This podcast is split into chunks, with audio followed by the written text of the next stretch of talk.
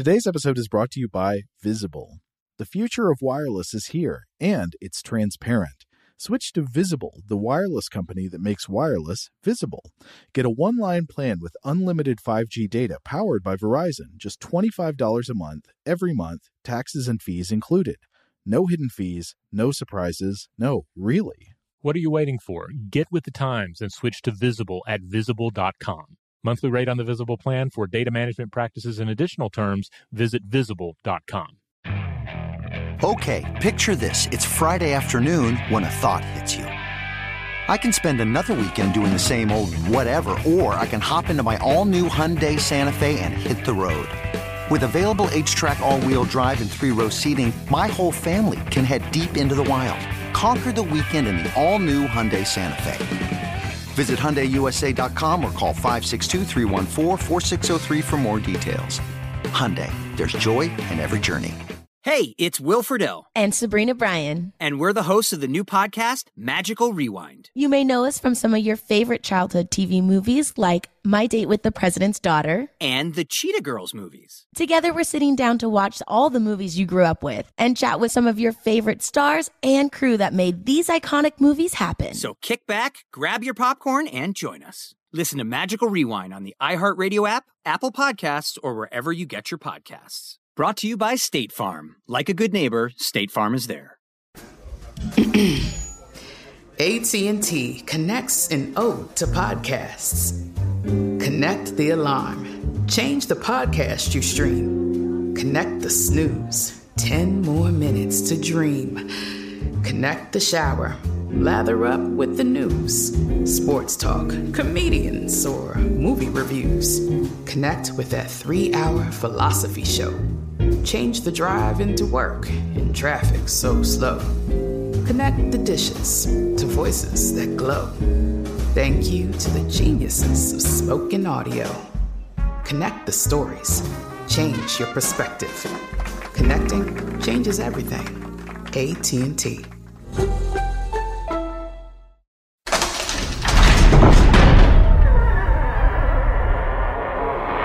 Hey, welcome to Stuff to Blow Your Mind. My name is Robert Lamb. And I'm Joe McCormick, and it's Saturday. Time to go into the old vault. Today we're doing an episode on Lot's wife and the idea of turning an animal into a pillar of salt. This episode originally published on August 20th, 2019. All right, let's dive right in. Welcome to Stuff to Blow Your Mind, a production of iHeartRadio's How Stuff Works.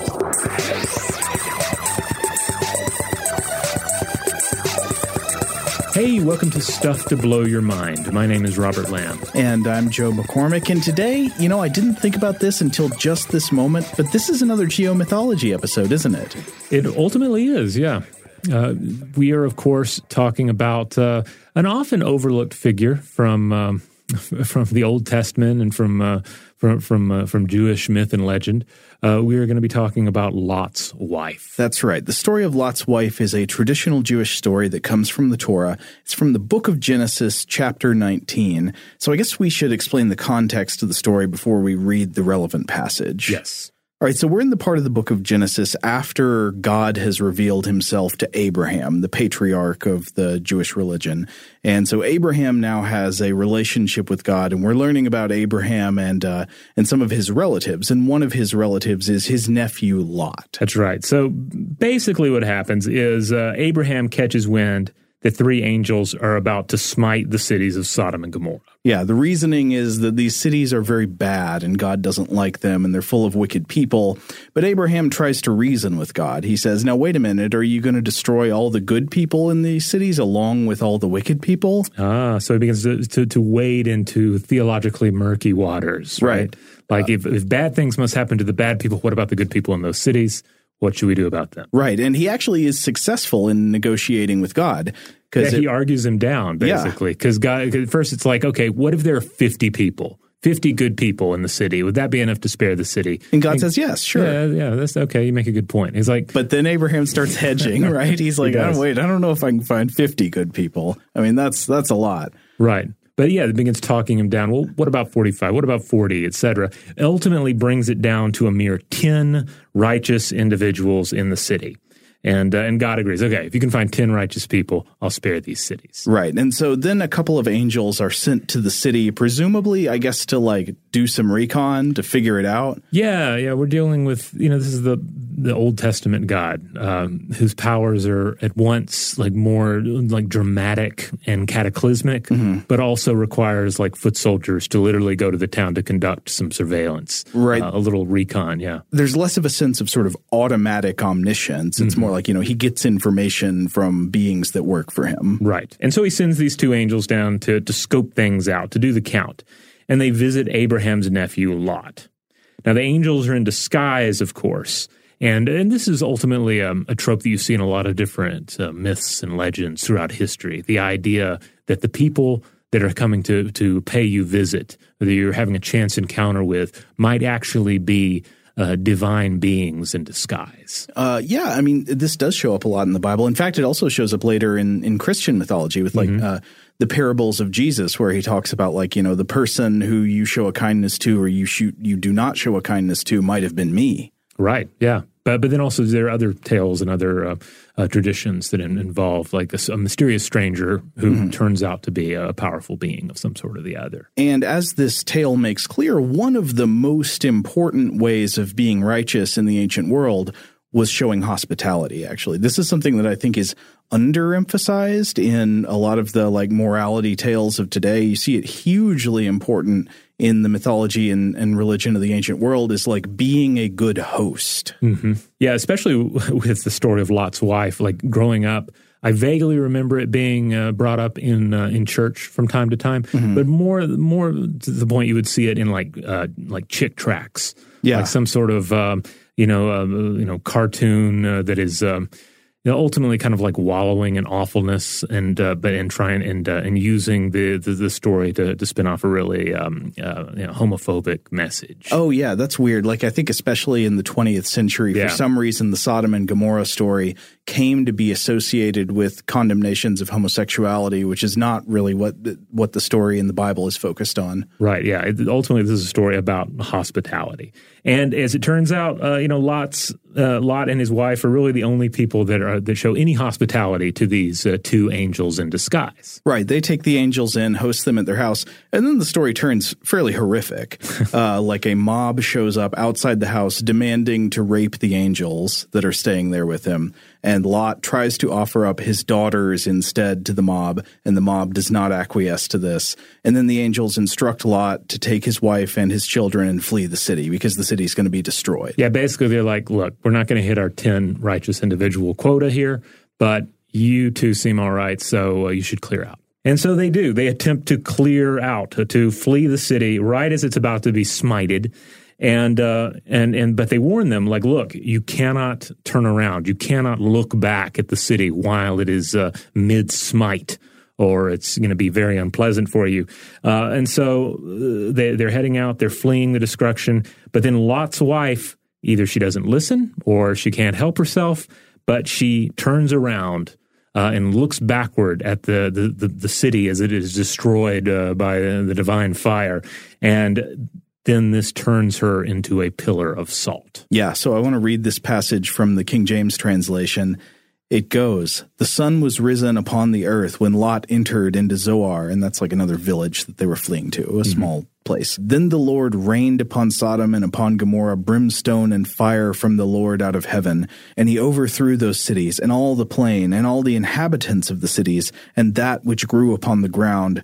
But his wife looked back from behind him and she became a pillar of salt a pillar of salt. This always uh, this this is the detail that always captivated me the most. It's a strange. It's like an intriguing, sad, tragic story. It doesn't you know it doesn't really explain her motives, mm-hmm. uh, and that's something that a lot of people have been able to read back into with like literature about this story. The one main thing that comes to mind for me is the poem by the Russian poet Anna Akhmatova called "Lot's Wife." Do you mind if I read this here? Oh, please do. Uh, this is the translation by Stanley. Kunitz and Max Hayward. It goes, and the just man trailed God's shining agent over a black mountain in his giant track, while a restless voice kept harrying his woman, It's not too late. You can still look back at the red towers of your native Sodom, the square where once you sang, the spinning shed, at the empty windows set in the tall house where sons and daughters blessed your marriage bed.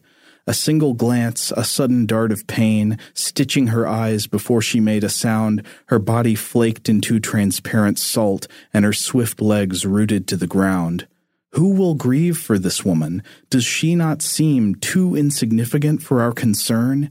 Yet in my heart I'll never deny her, who suffered death because she chose to turn. Oh, that's beautiful and sad, and it captures, uh, you know, ultimately a lot of the feelings one has when you encounter this this passage where, yes, she seems to to perish, um, you know, for the, the, the smallest slight. You know, all she did is glance backward. Well, yeah, and the what I love about this poem is it emphasizes not the external view of the city as this place of wickedness that must be destroyed, but the view of it as her home. You know, mm-hmm. she's looking back to the place where she, her home, the way that she loved. All you know, all her good memories are there. Yeah, because one of the things uh, it kind of comes back to our discussions about um, you know, identity and like what makes a person who they are. Is it internal or is it external? Mm-hmm. And you know, if if a righteous person was able to live in this city, it stands to reason that the place was not like otherwise completely, um, you know, exotically evil. Well, yeah, I mean th- that gives it obviously the character of myth. Like yeah. this doesn't read like a, a historical account because you cannot plausibly imagine a city in which everybody except one family is just evil to the core. Right. Uh, that, yeah, that's pure myth spinning. Even though that kind of myth spinning still goes on today, right? Um, as we consider other places and uh, and and then and people from other places, etc. Uh, but of course, this hasn't stopped numerous. Uh, you see a lot of efforts, especially if you're just searching around online, people looking for the historical accuracy of uh, of Sodom and Gomorrah um, and you know, in, in similar cases from the Old Testament. Well, yeah, I think that's a good thing to note because we're going to be talking about some geomythology in today's episode, possible mm. connections between uh, between mythology and geological facts about the world. But those those connections are always hypothetical. We can just discuss possible ways that, that they line up.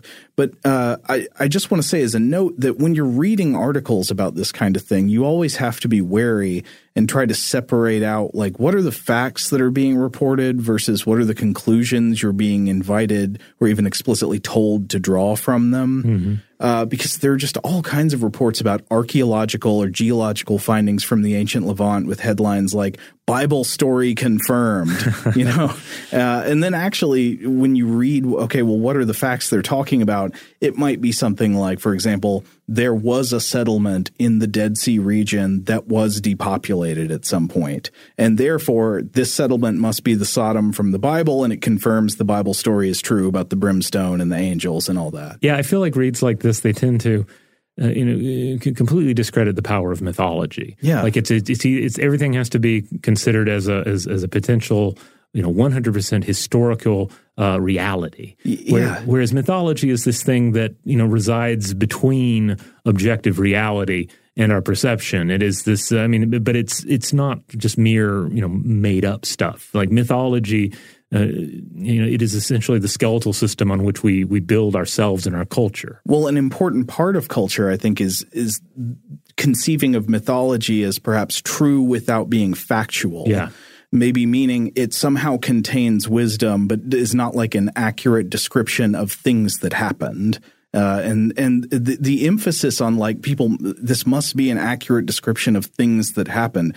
First of all, it's such a confused way of looking at archaeology. I, I don't think we can even be confident that the people originally telling stories, like the story of Sodom and Gomorrah and Lot's wife and the Pillar of Salt, meant for the stories to be taken as literal fact. Maybe they did, but I'm I'm not so sure they meant that. Right, because as we've said plenty of times before, we don't want to discredit the creative abilities of ancient peoples, mm-hmm. and we also don't want to discredit like things like dreams, or certainly uh, in cultures where there was some sort of a, a tradition of uh, you know hallucinatory or psychedelic substance use, like that could have been a factor as well. Like there there are there are various ways that one can um, acquire uh, the elements of these stories, and then of course you build upon them through uh, the oral tradition. Yeah, exactly. But I mean, even even if you think about sometimes myths just being stories that people made up. For a reason. The reason might have been something like to convey a point, to explain the origin of something, to emphasize some kind of moral value that you wanted people to take away. Now, the, this story is kind of a jumble of things that are morally absolutely horrific to us today, but also mm. like in there, there is some stuff about that, that's worth thinking about about hospitality, about like taking people in and pre- protecting them under your roof. But yeah, so it just gets so weird when we modern people look at like scientific evidence and then we say, aha, it confirms the story from mythology is true. Uh, it's like it, it's an impulse that leads to bad reasoning and overinterpretation of little bits of physical evidence. But I think it also most of the time just completely misses the point of the story. Right, and then you end up kind of like busting your own myth, right? You're kind of like like by by so you know, vehemently uh, attempting to uh, connect mythology with objective reality. Like it, it, more often than not, it just it feels fake. It feels like you're trying too hard to make this magical unreality real, and in doing so, you just make it feel like it's just made up stuff. Yeah, totally. Should we take a break and then come back and talk about what kind of myth this might be? Let's do it. Shout out to Astepro for sponsoring this episode and providing us with free samples. Rob, as the uh, the local host with allergies here, they sent you some of their nasal spray to treat your allergies. What was your experience like? Yeah, that's right. I always wrestle with the pollen a bit when it rolls in during the spring, so they sent me the little uh, nasal spray. I tried out the product, and yeah, it sure did help me get on top of my symptoms for the day. And it's so fast acting, uh, it was already kicking in before I left the house. Astepro is a first of its kind nasal allergy spray. It's the fastest 24 hour over the counter allergy spray. It starts working in 30 minutes, while other allergy sprays take hours. Astepro is the first and only 24 hour steroid free allergy spray. Astepro delivers full prescription strength indoor and outdoor allergy relief from nasal congestion, runny and itchy nose, and sneezing. Get fast acting nasal allergy symptom relief with Astepro. Go to asteproallergy.com for a discount so you can get Astepro and go today. A S T E P R O allergy.com. Astepro and go. Use directed for relief of nasal congestion, runny nose, sneezing, and itchy nose due to allergies. Today's episode is brought to you by eBay. eBay Motors is here for the ride. Remember when you first saw the potential? And then, through some elbow grease, fresh installs, and a whole lot of love, you transformed a 100,000 miles and a body full of rust into a drive that's all your own. Look to your left, look to your right. It's official. No one's got a ride like this. There's nothing else that sounds like, feels like, or looks like the set of wheels in your garage. With over 122 million parts, you can make sure your number one ride or die stays running smoothly so there's no limit to how far you can take it. Brake kits, turbochargers, engines, exhaust kits, roof racks, LED headlights, bumpers, whatever your baby needs, eBay Motors has it. And with eBay Guaranteed Fit, it's guaranteed to fit your ride the first time, every time, or your money back. Plus, at these prices, well, you're burning rubber, not cash. Keep your ride or die alive at ebaymotors.com. Eligible items only, exclusions apply. Today's episode is brought to you by Technically Speaking, an Intel podcast. When you think about the future, what kind of technology do you envision? Whatever the future holds, artificial intelligence will undoubtedly be at the heart of it all. Join Graham Class as he hosts season two of Technically Speaking, an Intel podcast from Ruby Studio in partnership with Intel. Explore the future of technology that's rapidly evolving our world today with the help of AI. There's still so much work and research needed to fully understand the power and potential of AI, and Intel is at the forefront of implementing AI in revolutionary technology that's changing the world we live in for the better. In each episode, Graham interviews the minds transforming medicine and healthcare, retail, entertainment, personal computing, and more while pioneering new uses for AI in these spaces. Tune in every other Tuesday and explore the latest technology that's changing our world today and creating a more accessible tomorrow. Listen to Technically Speaking, an Intel podcast on the iHeartRadio app, Apple Podcasts, or wherever you get your podcasts. We are the voice of NASCAR. The green flag is in the air, and we are underway. The great American race. The Motor Racing Network. NASCAR Cup, Xfinity, and Craftsman Truck Series Racing live on your hometown radio station and MRN or NASCAR.com. Martinsville, Talladega, the Chicago Street Course. We have the side by side action and last lap passes for the win. Photo finishes. Ryan Blaney will win. The voice of NASCAR, the Motor Racing Network. All right, we're back uh, here on this episode of Stuff to Blow Your Mind. We are talking about Lot's wife, uh, looking, you know, for uh, uh looking at this as a story of geomythology, and later we'll even get into a little bit of chemistry. All right, so there's the question of what kind of myth this is. The idea that Lot's wife turned and looked back at her home and then turned into a pillar of salt.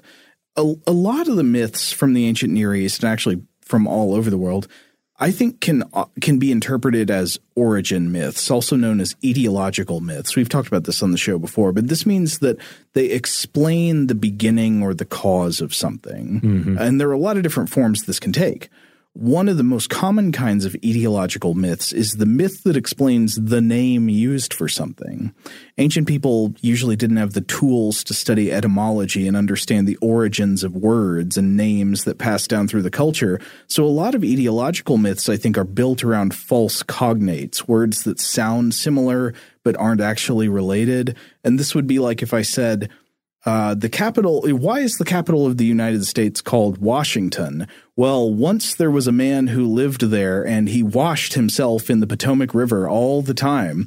he washed himself so much that he, that the, they would walk by and they would say, there's old Washington washing himself in a way that never ceases. And that's where the town gets its name. Obviously that would be untrue, but that's, that's kind of like a name based etiological myth. Okay a lot of other etiological myths, I think, explain the origins of cultural practices or rituals. So, why do we cut a branch of mistletoe and bring two bulls on the solstice to do this ritual? Well, it's because once the god Thor was standing under some mistletoe and it felt, you know, like, so they, they come up with something that weaves together all of these practices or elements of a ceremony that you don't remember the actual origins of because it's been passed down for generations. Right, and these are the these would be the kind of stories that would give uh, your everyday rituals and even just everyday, you know, sort of vaguely ritualized activities meaning mm-hmm. because you are uh, embodying some sort of uh, mythic motif. Right, you're recreating the actions of the gods when you do this thing mm-hmm. now.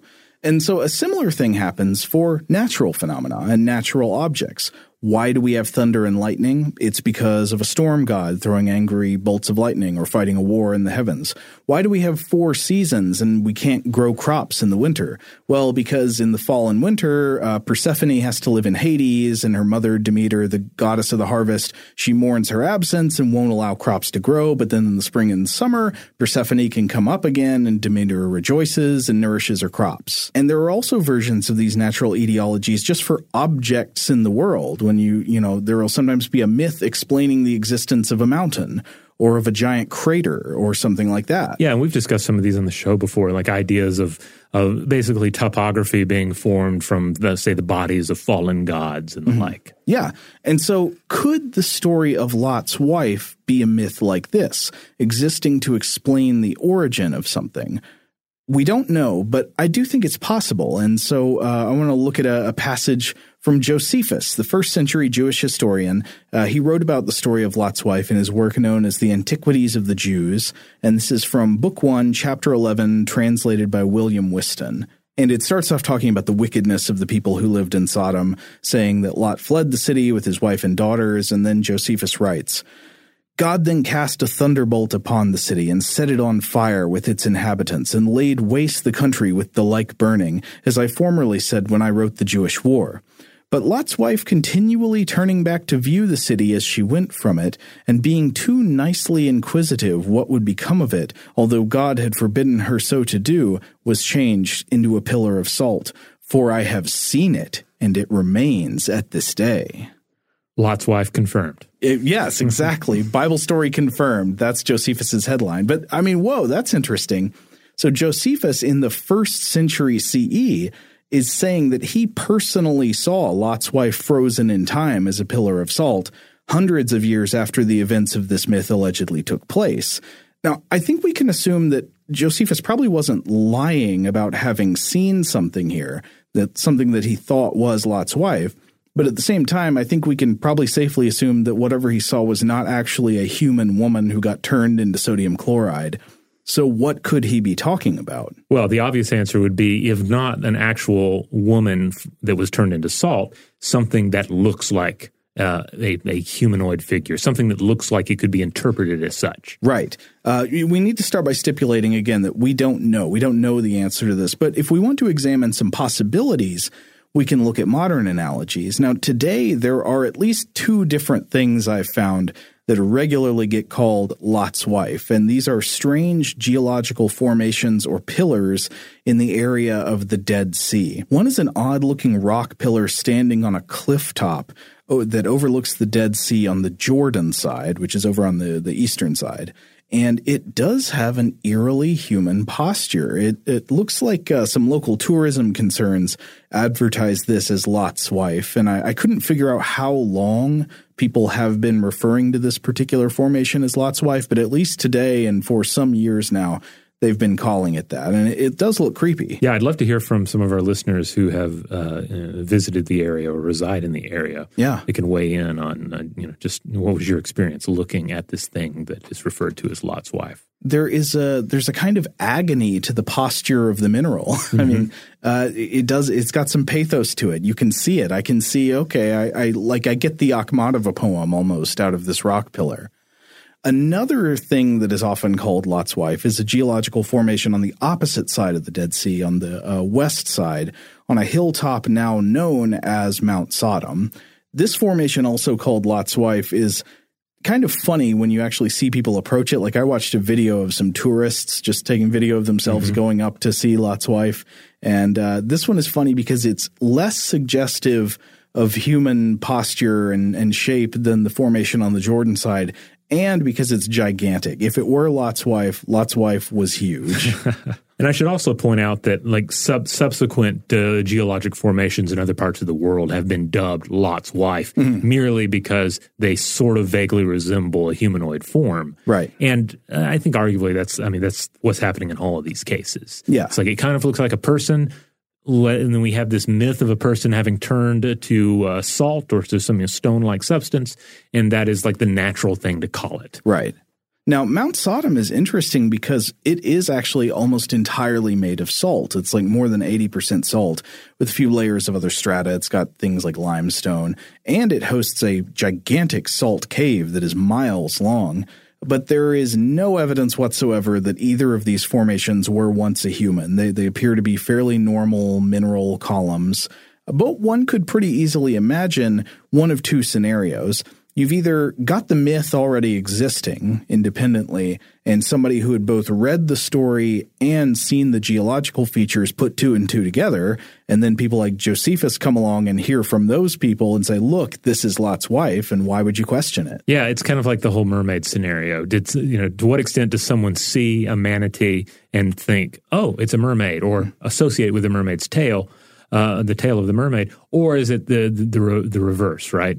Where someone sees manatees and to make sense of it, they create a story of mermaids. Exactly. And that second part is the other option I was going to say, the the actual geomythology inspiration. Mm-hmm. Maybe some tribe in the ancient Dead Sea region was aware of ge- either one of these geological formations or another one like it that doesn't exist anymore, that is not identified the same way now, maybe eroded. But anyway, they were aware of some kind of geological formation that looks kind of like a human. And then a great storyteller comes along to come up with a tale of how that person person was crystallized in place there. And that's why you're always uh, hospitable to uh, to visitors. Well, you know, mythologies are interesting that way because they're often a they're often a woven together tapestry of pre-existing streams of storytelling tradition. Mm-hmm. I can absolutely see the possibility of how like a story that was once about you know showing hospitality to agents of the lord or just showing hospitality in general got woven together with like somebody just stuck an etiological myth into part of it yeah well i mean we even see this of course with the evolution of of modern tales that are told you know where there'll be one version of it. Like, just look at our comic book characters, right? Mm-hmm. Uh, the evolution of, of some of them from uh, characters of pure exploitation to characters that are being used to you know discuss some sort of uh, uh, you know socially relevant topic. Mm-hmm. Uh, so I mean, stories evolve. That's that's essential to the human experience, and of course, we see that in mythology as well.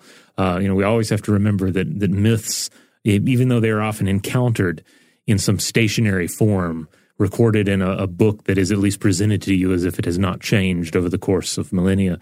Uh, it, it is still a thing that is the story itself is something that is fluid and will have changed through time and through tellings. Yes, and as for a single etiological element being inserted into a story that already exists, you can see that in storytelling today. Think about how common it is for there to be like a historical story. Think the Forrest Gump, okay? Mm-hmm. Movie Forrest Gump. How many things are there in that story where you could have the story be pretty much exactly the same without it, except they inserted a little thing where like Forrest Gump invented the have a nice day slogan, you know, on the t-shirt with the smiley face. Or there were a bunch of things like that in the movie where they just insert a little fake ideology to say, "Oh, and by the way, remember this thing from history Forrest Gump did that." Oh, wow. I, yeah, I forgot about that. the myth making of Forrest Gump. I don't know why people like things like that so much, but they clearly do because it's in a lot of stories and movies to just have a little thing that people recognize from the real world and say, "Hey, this fictional character, they're actually the reason that's that way." I feel like stuff is there've been films that do that with the Leaning Tower of, of uh, Pisa. Right? Oh yeah, yeah, where yeah. Uh, where a character bumps into it and it makes it uh, crooked, or you know, or something to that uh, to that effect. Yeah, totally. it was a Superman movie. It's been a while is since it? I, Maybe Superman like fixes it. Oh, he fixes it. It makes people mad. Yeah. Why is it always that in Superman movies, Superman is protecting monuments from destruction? I remember that especially being the case in Superman 4, hmm. where like great monuments are under attack by the villains and Superman has to prevent them from being destroyed. Right. Yeah. It should be the, the people that matter, right? Yeah. But anyway, I wanted to say something else about possible geological explanations for mythology like this. Uh, another thing has to do with salt formations around high salinity bodies of water. And there, of course, is a famously salty body of water in the, the vicinity here. Yeah, that's right. The the Dead Sea, of course, which is not which is not an ocean, by the way. The Dead Sea is a is a hypersaline lake. It is like a super salty, locked up lake. The water of the Dead Sea is fascinating. It is so salty that no large life forms dwell there. No fish, no uh, no no insects live in there. No plants live in there. There are some microorganisms i think that live around vents and stuff near the bottom of it. Right and then in certain areas uh, you'll find uh, human tourists floating in it. Right. And that's rather easily. Yes that's one of the fascinating things about the water there because it's so saline. I guess the density of the water is so much higher than normal. They say it's almost like you can just sit on the water you know it's really hard to sink. You float so easily uh, most ocean water is about 3.5% salt in solution. The Dead Sea is something like 5 to 10 times as briny as normal ocean water. Yeah, yeah, we're talking super salty. Like, uh, you know, the, the, kind of you know similar salinity, of course, one encounters in uh, saltwater um, uh, isolation tanks. Uh, mm. float tanks, you know, where you're mm. you're floating in a just a this highly salty uh, water that almost takes on this like viscous consist- uh, consistency. Ew. Yeah, it's a little gross for the first time you get it. It takes some getting used to. Well, you might wonder why is the Dead Sea so salty? The answer is that the Dead Sea does not have a natural outlet. There's nowhere for the water of the Dead Sea to drain out to. Uh, and part of the reason for this is that the bottom of the Dead Sea is more than 1,400 feet below sea level. Uh, and the basin it sits in is just generally one of the lowest elevations of any uh, land area on Earth. Depending on w- where you're measuring, it is sometimes cited as the lowest land elevation on the planet. So if you're at the lowest elevation, where could the water drain to if there's nothing downhill from it, mm-hmm. right? So while it doesn't have a natural outlet, it does have a natural source, which is the Jordan River. So the Jordan River feeds into the Dead Sea. Occasionally, of course, as you know, fresh water comes through, it has tiny amounts of dissolved salt and, and mineral stuff that it carries with it. And the water in the Dead Sea just stays there, doesn't drain away. It stays there until it evaporates. But of course, this is an extremely hot and dry desert climate, so evaporation is extremely aggressive. But that evaporation removes water without removing the salt. And then, with anthropogenic changes to the flow of the Jordan River, the Dead Sea now gets less water fed into it ever than ever before, and it's shrinking rapidly. I've read that the water level has been falling at a rate of something like three feet or about a meter a year, which is fast. But with this much salt dissolved in the water, the water can leave deposits of crystallized salt around its edges. In fact, if you walk around the shores of the Dead Sea, you will find strange, sparkling domes and piles of salt crystals collecting on rocks due to wave action and evaporation.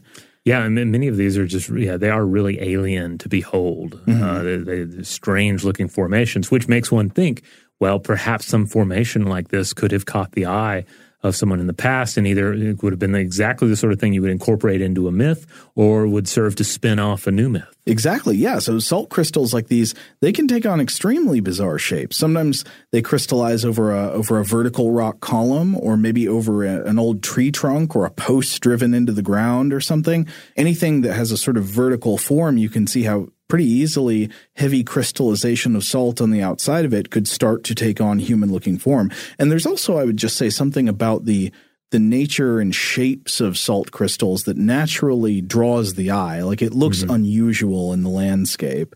It looks kind of alive. Uh, some of the the salt crystals can form these large cubes and stuff Yeah. that take on angles that don't look natural. Yeah, there's a there's a geometric quality to it. Yeah. uh, that that, is, that generally seems out of keeping with the surrounding environment. So, what was Josephus looking at when he said he saw Lot's wife in person? Well, we don't know for sure. And we don't know if whatever he saw was actually the inspiration for the story in the first place. But if it were, I think it would be in keeping with many other etiological tales in the Bible and in human mythology. Absolutely. Well, on that note, I think we should take one more break. And when we come back, let's talk a little bit about uh, salt, salt in the human body, and a really fabulous paper that we ran across that uh, really breaks down how a, an Old Testament woman could be transformed into a pillar of salt or a salt like substance. Today's episode is brought to you by eBay. eBay Motors is here for the ride. Remember when you first saw the potential? And then, through some elbow grease, fresh installs, and a whole lot of love, you transformed a 100,000 miles and a body full of rust into a drive that's all your own. Look to your left, look to your right. It's official. No one's got a ride like this. There's nothing else that sounds like, feels like, or looks like the set of wheels in your garage. With over 122 million parts, you can make sure your number one ride or die stays running smoothly so there's no limit to how far you can take it. Brake kits, turbochargers, engines, exhaust kits, roof racks, LED headlights, bumpers, whatever your baby needs, eBay Motors has it. And with eBay Guaranteed Fit, it's guaranteed to fit your ride the first time, every time, or your money back. Plus, at these prices, well, you're burning rubber, not cash. Keep your ride or die alive at ebaymotors.com. Eligible items only, exclusions apply. Today's episode is brought to you by Technically Speaking, an Intel podcast. When you think about the future, what kind of technology do you envision? Whatever the future holds, artificial intelligence will undoubtedly be at the heart of it all. Join Graham Class as he hosts season two of Technically Speaking, an Intel podcast from Ruby Studio in partnership with Intel. Explore the future of technology that's rapidly evolving our world today with the help of AI. There's still so much work and research needed to fully understand the power and potential of AI, and Intel is at the forefront of implementing AI in revolutionary technology that's changing the world we live in for the better. In each episode, Graham interviews the minds transforming medicine and healthcare, retail, entertainment, personal computing, and more while pioneering new uses for AI in these spaces. Tune in every other Tuesday and explore the latest technology that's changing our world today and creating a more accessible tomorrow. Listen to Technically Speaking, an Intel podcast on the iHeartRadio app, Apple Podcasts, or wherever you get your podcasts. We are the voice of NASCAR. The green flag is in the air, and we are underway. The great American race. The Motor Racing Network. NASCAR Cup, Xfinity, and Craftsman Truck Series Racing live on your hometown radio station and MRN or NASCAR.com. Martinsville, Talladega, the Chicago Street Course. We have the side by side action and last lap passes for the win. Photo finishes. Ryan Blaney will win. The win. voice of NASCAR, the Motor Racing Network work. Xumo Play is your destination for endless entertainment. With a diverse lineup of 350 plus live channels, movies, and full TV series, you'll easily find something to watch right away. And the best part? It's all free. Love music? Get lost in the 90s with iHeart 90s, dance away with hip hop beats, and more on the iHeartRadio music channels. No logins, no signups, no accounts, no hassle. So what are you waiting for? Start streaming at play.xumo.com or download from the app and Google Play stores today. All you can stream with Xumo Play.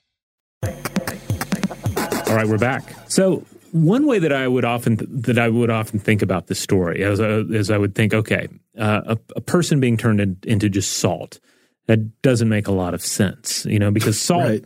Salt is of is of course you know is, is salt comes from somewhere. Mm-hmm. Like how do you replace all of us with salt? Certainly, our bodies contain salt. How much salt does our body does our body do our bodies contain?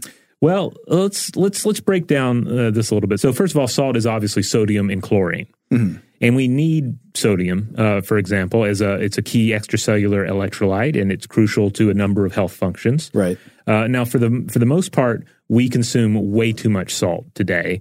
Uh, the the minimum uh, consumption is roughly I've read uh, 1,500 uh, uh, milligrams a day, while the American Heart Association says the absolute minimum is more like 500 milligrams a day. And the average American consumes something like uh, 3,400 milligrams of sodium per day. Those are amateur numbers. um, and now, also, according to the Salt Association, chlorine is also important, uh, preserving acid balance in the body, aiding potassium absorption. It also contributes to the hydrochloric acid in our gut, and it enhances the blood's ability to transport carbon dioxide. Mm-hmm.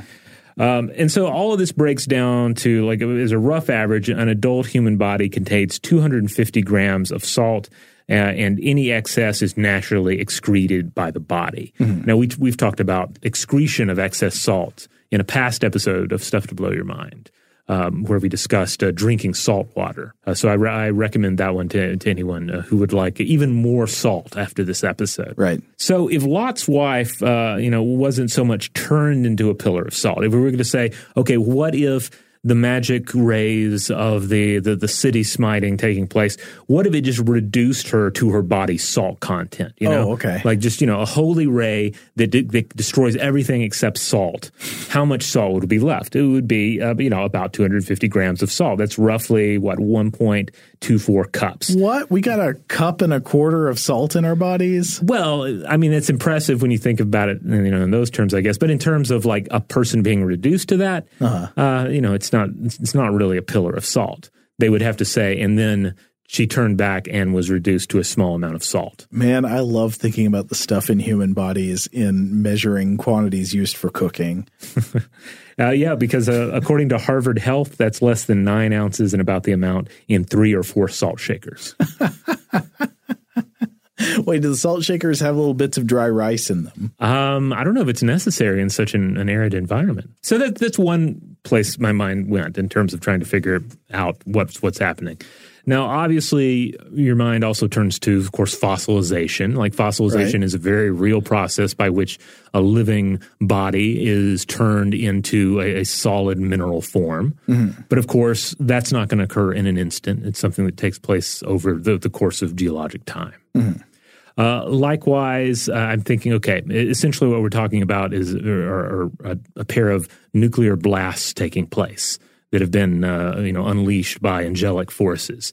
Well, okay, might might that the might the the flash of this, might the, the radiation from this have incinerated the body and you know reduced it to ash? Well, I, I you know that's one way of looking at it, but it wouldn't produce like a like a statue of ash. It would just obliterate a body if it was turning it to ash. And then, of course, uh, one thinks to mummies, uh, but of course, mummies are you know are just uh, examples of body that has been in which the uh, the fluid has been removed. Mm-hmm. Uh, and likewise, there are a number of different uh, you know preservation um, models for the human body where you're you know you're adding something or replacing something, mm-hmm. but none of these are processes that are going to take place in an instant. There there are forms of natural mummification that take mm-hmm. place. we often think that natural mummification in some cultures preceded uh, deliberate mummification, but you wouldn't normally think of that as like something that somebody would look at, see a mummy, and say they turned to salt.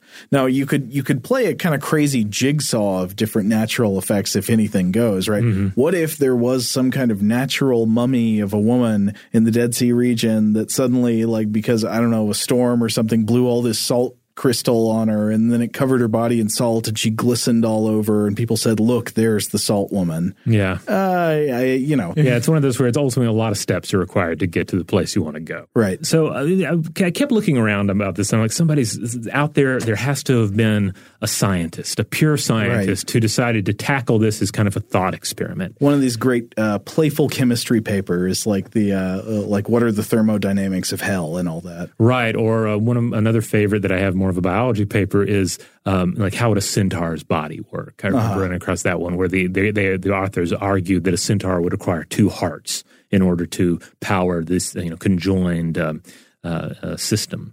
Uh, so I I was lucky enough to find uh, just such a paper on Lot's wife uh, titled. The Chemical Death of Lot's Wife discussion paper. This was published in the Journal of, of the Royal Society of Medicine in July of 1988. And it was by Irving M. Klotz, uh, PhD, Department of Chemistry, Northwestern University. Uh, and, and I want to note here that, that Klotz was not some like weird quack writing a bunch of like biblical papers, uh, you know, which I think should be obvious given the details of not only, uh, you know, uh, his, his employment, uh, but also the publication. But I, I should stress that uh, during his lifetime, he authored more than 200 scientific articles in peer reviewed journals, and he also wrote numerous books, including one titled Diamond Dealers and Feather Merchants Tales from the Sciences, which sounds, uh, sounds quite good. I may have to uh, hunt up a copy of it. Uh, so, anyway, he's. I feel like he's very much engaging on a thought experiment here, uh, but his uh, his science cred is is ultimately above reproach. Okay, but so he's going to take this from a like biochemistry point of view and say, all right, if a person was turned into salt, how would that work? What would that mean? Exactly. So, first of all, he reminds us that we shouldn't take salt too literally.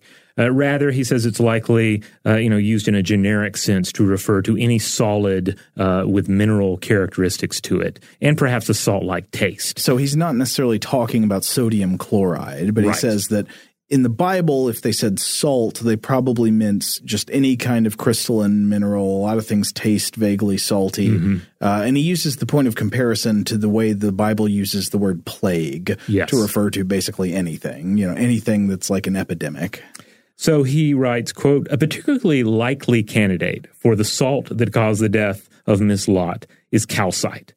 This mineral is very susceptible to uh, precipitation in the presence of low concentrations of free calcium and carbonate, both of which are present ubiquitously in all human tissues. And there he's talking about calcium ions. Yes. And carbonate ions. So what must have happened, uh, he argues, is something something occurred to overwhelm the uh, homeostatic systems that maintain calcium and carbonate levels below critical values, thus leading to the onset of calcite formation. Uh, and this would have been due to some sort of, sort of you know catastrophic stress. And so, uh, what could could have caused this to happen? Well, Klotz looks to the, the text and considers that they were running from a powerful firestorm radiating outward from the from the site of destruction, and that as she stops and looks back, perhaps she's then hit by a powerful blast of hot air with high CO two content, along with heat and radiation. So it would be the the hot air coming in with the pressure and the CO two con- the chemical properties of the CO two content, uh, and how that would affect the pH of the blood in the body, and then the heat and radiation. Now, I think I understand from his analysis that it doesn't actually matter that she's looking back at the city. He's saying like maybe it's just that she stopped running away. Right. It's it- more that she stopped and looked back, or Right. perhaps kept stopping and looking back. So, you Right. know, uh, it's not about like your eyes beholding the thing. Right. So it's not the Josephus issue. Remember, Josephus says the problem is that she thought too kindly of, of Sodom. Right. and uh, that she should have been, I guess, colder in her uh, in her condemnation of it. Right. This is basically uh, this. Ar- Klotz's argument is she's still in the danger zone from this Right. uh, terrific blast that's taking place. Okay. So Klotz goes on from here uh, to do a lot of chemical analysis on how all this would break down, and I'm not going to attempt to summarize that here. Uh, if you're if you're uh, a more of a chemistry whiz, Uh, I suggest looking up this paper. It's available for free online in a PDF form. Uh, but I am going to skip ahead to his final summary. Quote, Thus, by turning around in her direction of flight, Miss Lot exposed herself instantly to stresses that generated immediate, enormous escalations in concentrations of calcium and carbonate, so that the critical limits specified by equation six, which was uh, something he um, uh, he covered earlier in the paper, were exceeded overwhelmingly and instantaneously. Internal, massive, pervasive crystallization of calcite followed immediately. Miss Lot died instantly of rigor calcium carbonatus and turned into a rigid block of calcite. Since the prevailing winds from the Dead Sea always carry along a spray of salt, which is accumulated on this pillar, succeeding generations to modern times have testified that this column is a block of salt. Okay. So he, he lays out a process by which in the presence of, of certain chemical pressures and you know high pressure and temperature from this blast, the body could conceivably undergo rapid crystallization of its calcium content because like the the the some of the calcium containing compounds in the body like the albumin he refers mm-hmm. to like those get denatured the cal- calcium gets freed it joins up with the carbonate you get rapid crystallization and you get a calcite body it's pretty creepy. Yeah, it is. It's tremendously creepy. Uh, I, I, don't know if he makes the case really that this could happen in reality. One thing I wasn't quite clear on was whether he's just saying like, okay, what's the most plausible possible like chain of of chemical uh, things here leading to the crystallization of the body like this or if he's actually saying oh yeah given the right circumstances this could happen to a human body yeah yeah it's um you know it's it's a playful article i feel but it's not it doesn't have an obvious like wink moment it, you know uh. it's it's very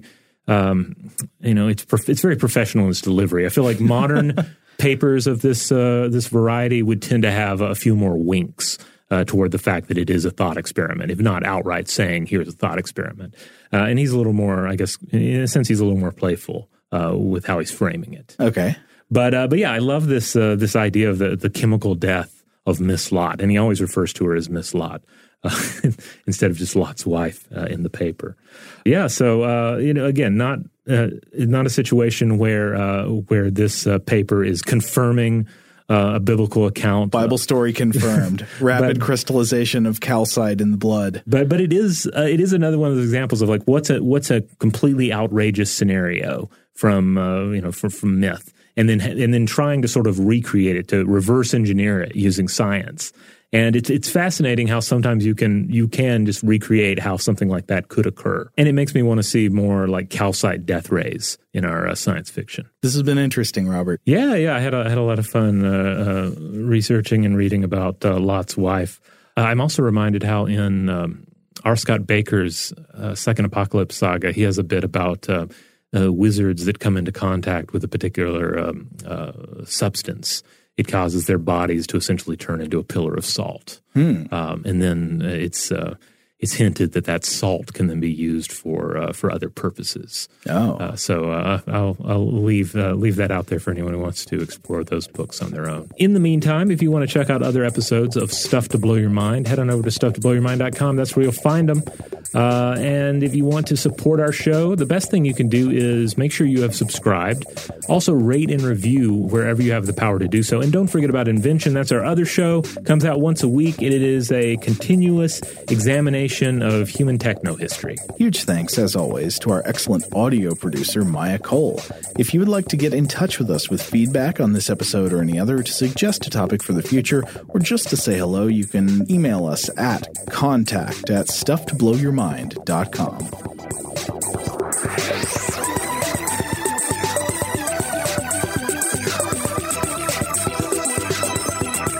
Stuff to Blow Your Mind is a production of iHeartRadio's How Stuff Works. For more podcasts from iHeartRadio, visit the iHeartRadio app, Apple Podcasts, or wherever you listen to your favorite shows.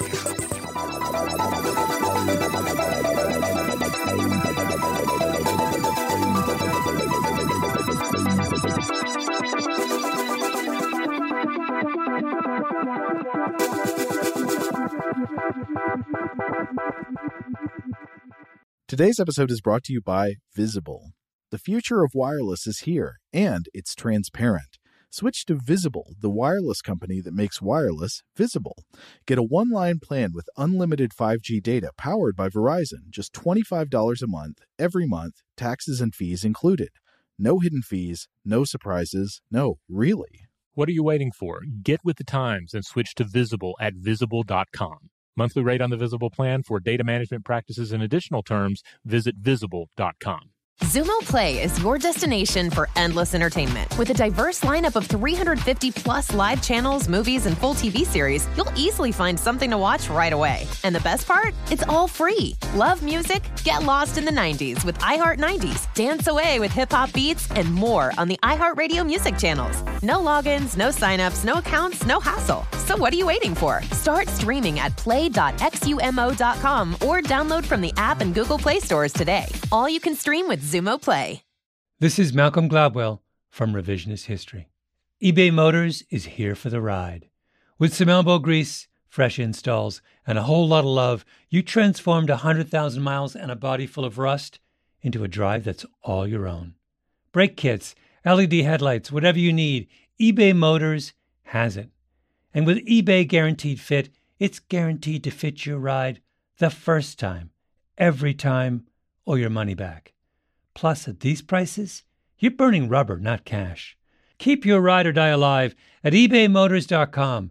Eligible items only, exclusions apply. Asking the right questions can greatly impact your future, especially when it comes to your finances. So if you're looking for a financial advisor you can trust, certified financial planner professionals are committed to acting in your best interest. That's why it's got to be a CFP. Find your CFP professional at letsmakeaplan.org.